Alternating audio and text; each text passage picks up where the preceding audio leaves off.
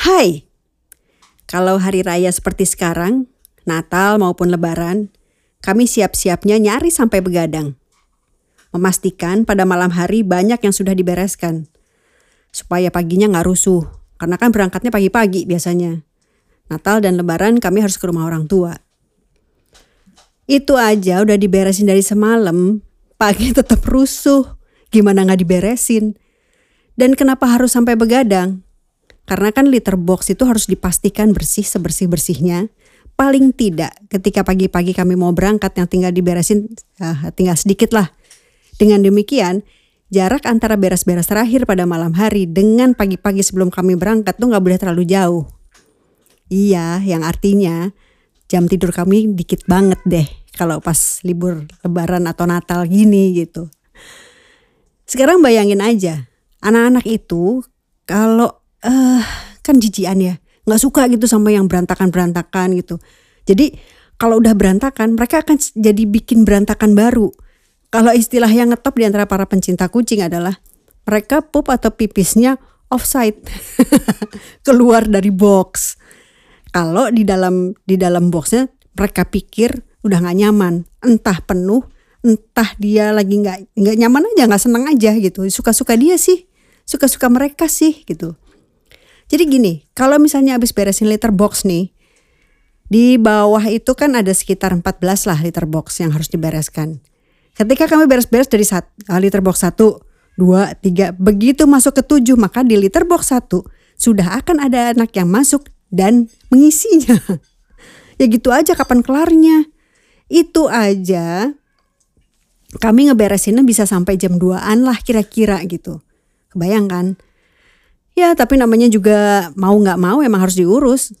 Libur libur hari raya adalah uh, begadang, tidur sedikit, dan mesti mencuci segala macam perkakas makan dan lain-lain itu gitu. Dan biasanya pada libur hari raya kami nggak ada yang bantu. Jadi kalau kan kalau uh, sehari-hari adalah yang bantuin yang akan datang pada pagi hari dan sore hari.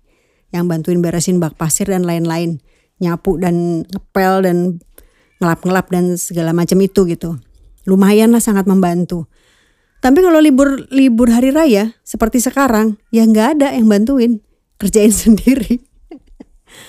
ya um, capek tapi senang sih karena mereka biasanya tampangnya tuh girang kalau kami di bawah lebih lama.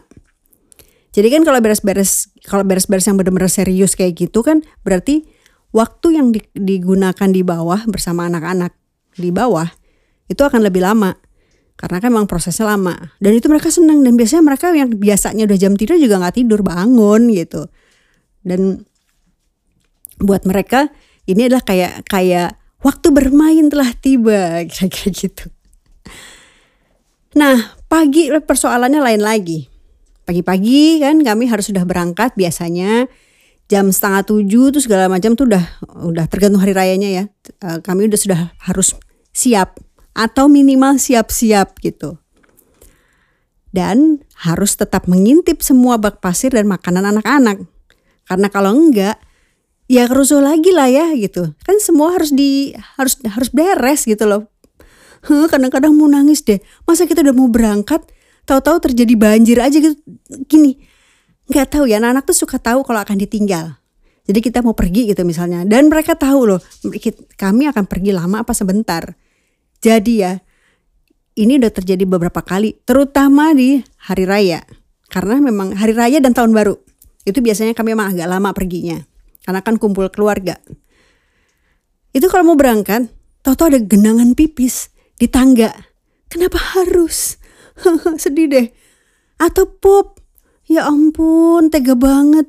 Jadi Rena kami udah mau jalan, itu jadi harus, huh? jadi kalau kalau udah mau keluar rumah nih, tetap harus bawa lap atau tisu di tangan supaya dari kami sekarang sudah tahu pasti akan ketemu kayak gituan, pasti.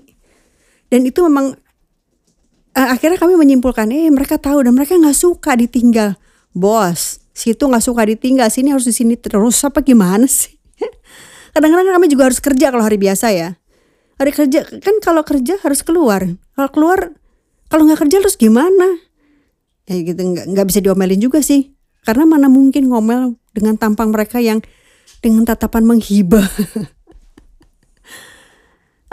tapi um, mereka tahu kok yang kita lakukan dan kita rasakan. Sama waktu itu saya juga pernah cerita ya. Pada saat saya lagi sedih banget atau ayah cangak lagi marah atau lagi sedih atau Riku kondisi emosional lagi nggak asik. Mereka tahu, nggak semuanya, tapi yang cukup dekat dengan kami tahu. Dan mereka akan melakukan sesuatu yang kami kenali. Artinya ketika hubungan saya atau Canga atau Riku dekat dengan siapa gitu. Kami tahu bahwa dia tahu. Dan itu rasanya kadang-kadang gak enak sih. Ada rasa bersalahnya, ada rasa kasihannya, kenapa dia jadi ikut merasakan apa yang kami rasakan, yang kira-kira seperti itu. Tapi mereka bisa merasakan. Uh, bisa ngerasain itu ternyata nggak repot-repot amat sih. Dalam artian gini, nggak perlu punya keahlian, keterampilan, pengetahuan khusus untuk bisa memahami orang lain. Kunciannya adalah merasakan. Kadang-kadang saya lah paling enggak suka tidak memberi kesempatan pada diri sendiri untuk merasakan. Makanya nggak kerasa. Padahal sebetulnya rasa itu begitu kuat, ada gitu. Gitu kan ya? Gitu kayaknya sih. Selalu ada hal besar di balik hal kecil atau hal kecil yang dibesar-besarkan. Selamat hari ini, selamat Natal. Bye.